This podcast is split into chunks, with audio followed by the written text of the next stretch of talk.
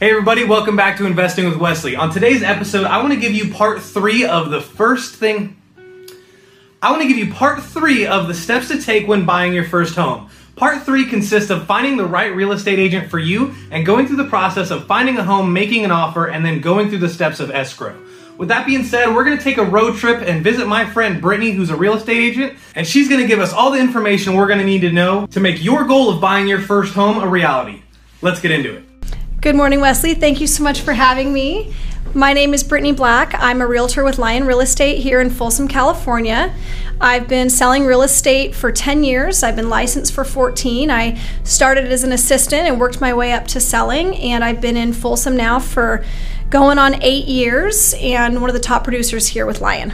Okay, so step one in buying a home would be to decide if you're even ready to buy a home. Are you ready to take on the commitment of a 15 to 30 year mortgage?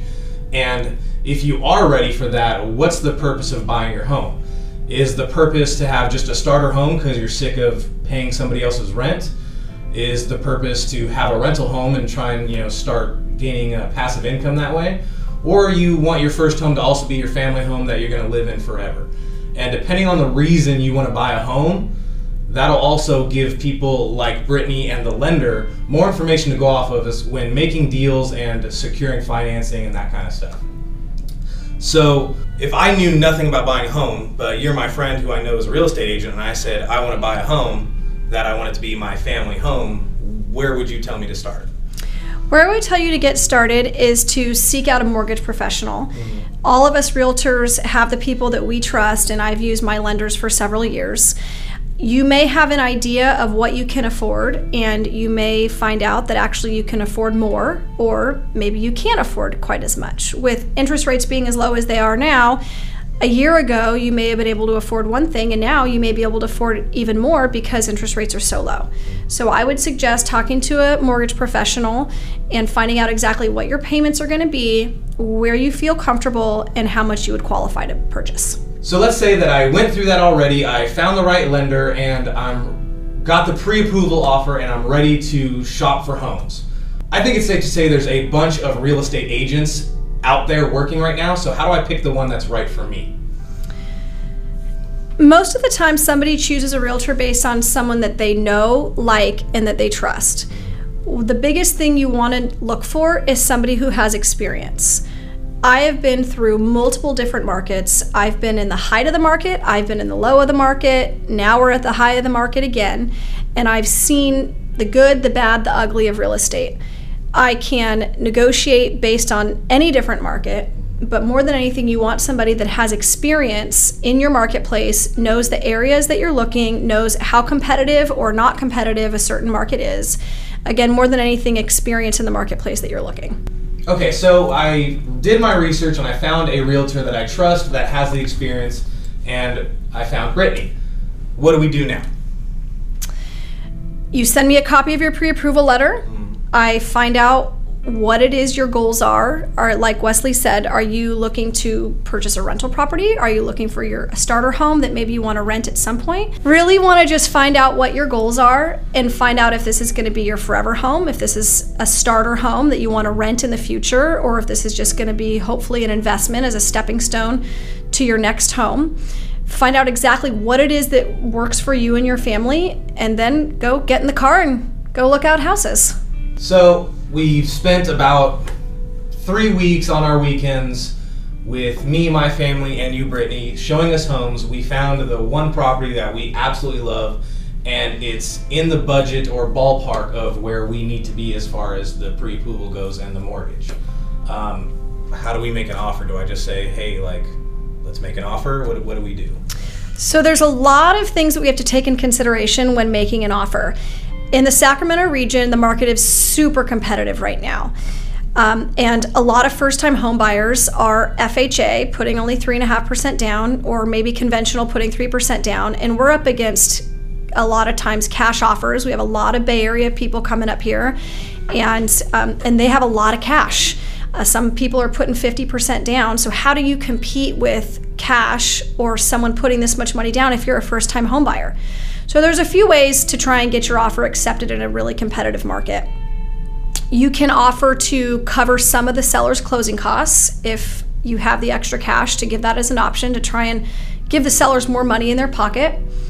One of the biggest things that we're doing now is offering the seller a free rent back.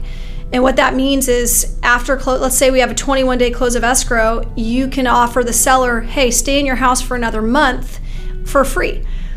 Because your first mortgage payment is not going to be due until that second month, even though at the end of the day, it's still the same loan amount, but you have that one month to breathe a little bit if you have to stay in your rental property while the seller stays there because you want this house so bad, you're willing to do whatever it takes. One of the other things, too, that I think that not everybody takes into consideration is if this is a family home and someone has an emotional attachment to it, they're going to read those letters. They're going to read those letters, look at those pictures, maybe a video that you want to present to the seller to really show why how much you love this home and why you would be a good fit to to purchase their home.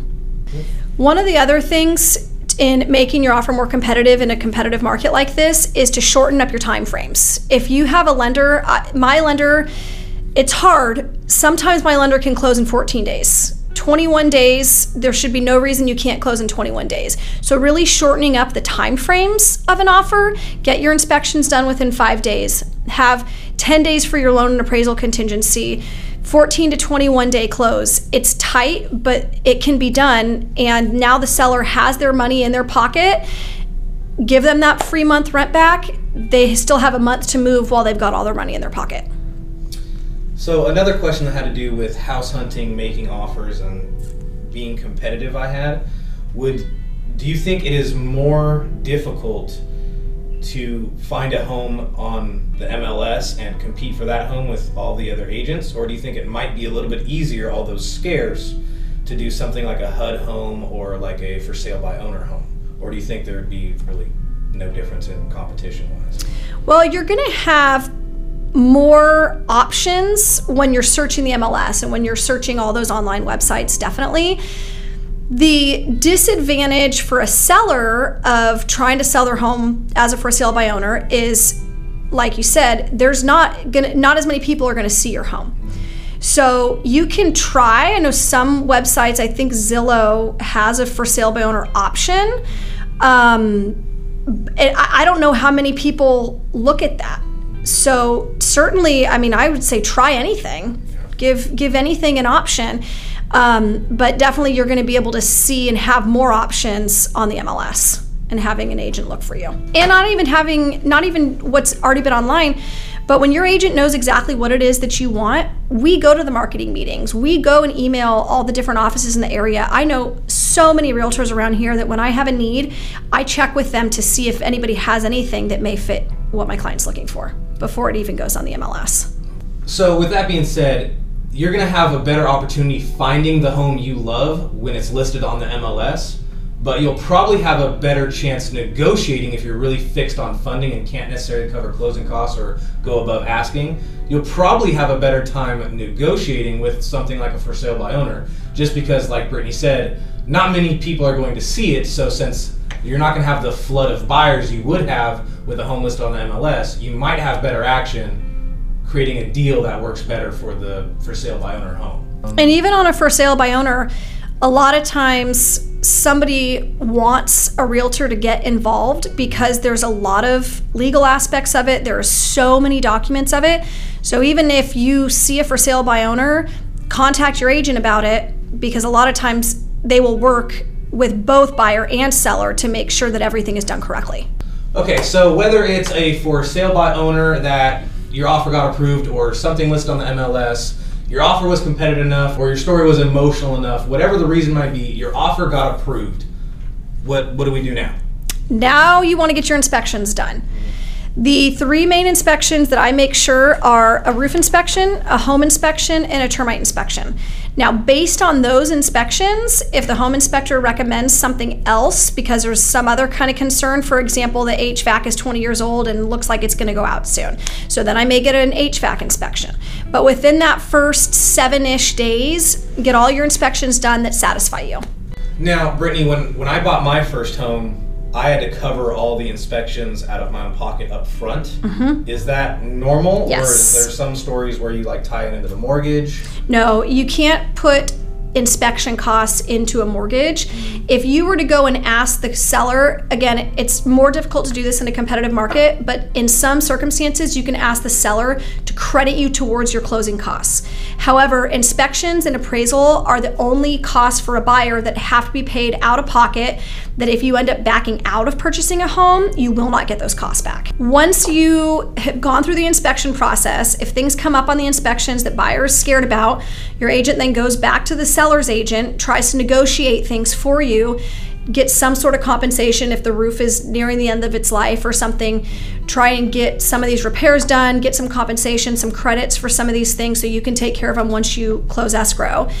After you've negotiated on all this, now comes time for the appraisal. So the appraisal, if you have a house that's listed at 400, you want to get your offer accepted, you offer $20,000 over, the house if you're getting a loan, the house still needs to appraise at 420.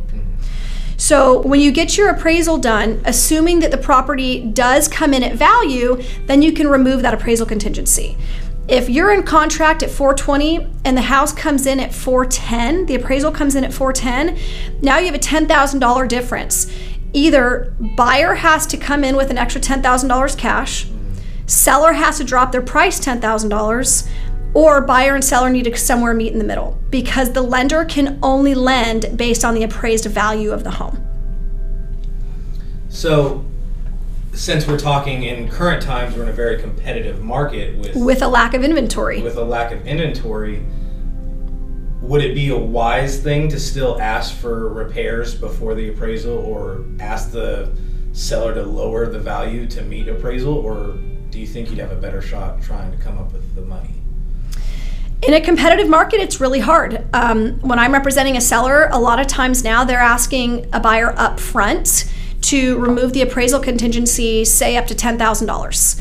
So if we're in contract at 420, it comes in at 410, buyer's obligated to throw in that extra $10,000. Not a lot of first-time home buyers have that ability to do that. And that's also why it's difficult in this market to compete against cash offers or compete against somebody that's putting 50% down because we're at a disadvantage by putting 3.5% down. So, being able to negotiate those things up front from a seller's perspective is great, but it's a little bit more risky from a buyer's perspective. Why is cash offer so sought after if either way the seller's getting money? Still gets their money. Yeah. Um, I have had to explain this to a lot of buyers actually. So, with a cash buyer, there's less risk involved from a seller's perspective. A cash buyer could close in seven days. A cash buyer doesn't have an appraisal or a loan contingency. Pretty much the only contingency for a cash buyer is to review those disclosures and to get inspections. Okay. So it's, it's more based off the security for the seller and, 100%. and speed. Yep. Okay. Because that was something I never knew either. I'm like, either way you're getting your money, like, why is it Yeah. matter? You know yeah. I mean? no, totally. I, a lot of buyers ask me that, and it's just so much less risk for a seller, especially in the market where there is a lack of inventory and a lack of comparable properties. If you're if a cash buyer comes in super competitive and there hasn't even been a comp that's sold for that price, it would seem like a cash offer is a no-brainer. But that is not to discourage first-time home buyers because there is still a market out there. Sometimes it takes four or five offers for an offer to get accepted, but it does happen. So, Brittany, let's say in this scenario, we made the offer on the home, it got accepted, we did the home inspections, and it turned out that the electrics were a little old, or maybe some of the drywall showed just a very little bit of weakening from a leak that happened and been repaired years ago. We asked them for repairs, and they said they would repair it what what other steps do we take? So, um, do we talk about getting homeowners insurance, even though it's not necessary? Do we just go through the list of contingencies, removing them one by one, and then you hand me my keys? What what are the next steps? Next steps after you've negotiated repairs, appraisal came in, negotiated appraisal, or the appraisal came in at value. Then the last contingency to remove is your loan contingency. And then within five days before close of escrow, you have your final walkthrough. The final walkthrough, if there's repairs, that's your chance to confirm that all the repairs have been done and to basically know that the home is still in the same condition as it was the day that you put the offer in. No one's punched holes in the walls. No toilet is overflowing. The hot water heater still works. Just confirming that the property is still in the same condition or better condition as it was the day that you put your offer in. Okay. Now, I may have just been a really unlucky individual, but we got our keys the first of the month or whenever it was, and when we did our final walkthrough, everything was still perfect. But fast forward two weeks to us now owning this home, the plumbing was all bad, and we noticed a little bit more things that the inspectors didn't notice because usually they don't check for those kind of Mm-hmm. things. Are we just like screwed, or what could be done? So we always encourage a home warranty, a one-year home warranty. So we ask the seller to pay for a home warranty. I'd say 75% of the time they do, but it's a small investment if a buyer has to pay for it. It's about $500. So within that first year, if the HVAC goes out, if the toilet overflows, you're going to pay your $75 service fee and then the home warranty is going to cover whatever the break is up to a certain point. They're not going to give you a whole brand new HVAC system. They're going to fix whatever the problem is. Mm-hmm. They're not going to replace the entire sewer line, but if there's backup, they're going to fix whatever the problem is. So it always happens because a home inspector is at your home for two hours. You're now living in your home. You always notice things that you didn't notice before, little things here and there. The only time that you would ever have the ability to take it up with an owner would be a non disclosure where something is so obvious and you heard from a neighbor they constantly had drainage issues and no one told you about it that would really be the only opportunity that you'd have to take it back up with an owner would be if there's proof of non-disclosure. Other than that your home warranty comes into play and um, you're the homeowner now. So it's your your responsibility most of the time now. Alrighty. So with those steps, uh, you making offers, finding the right real estate agent, and once your offers get accepted, going through the process of, you know, getting your insurance, getting all the inspections. Once all that's taken care of and you have your keys, the process of buying a home is pretty much done. But with that being said, thank you so much, Brittany, for being here, and thank you so much for helping my viewers get educated on buying their first home. And if you happen to be in the Sacramento area, I highly recommend you calling up Brittany at Lyon Real Estate so that she can help you buy your first home. and you can reach me at 925 787 5460 thank you for having me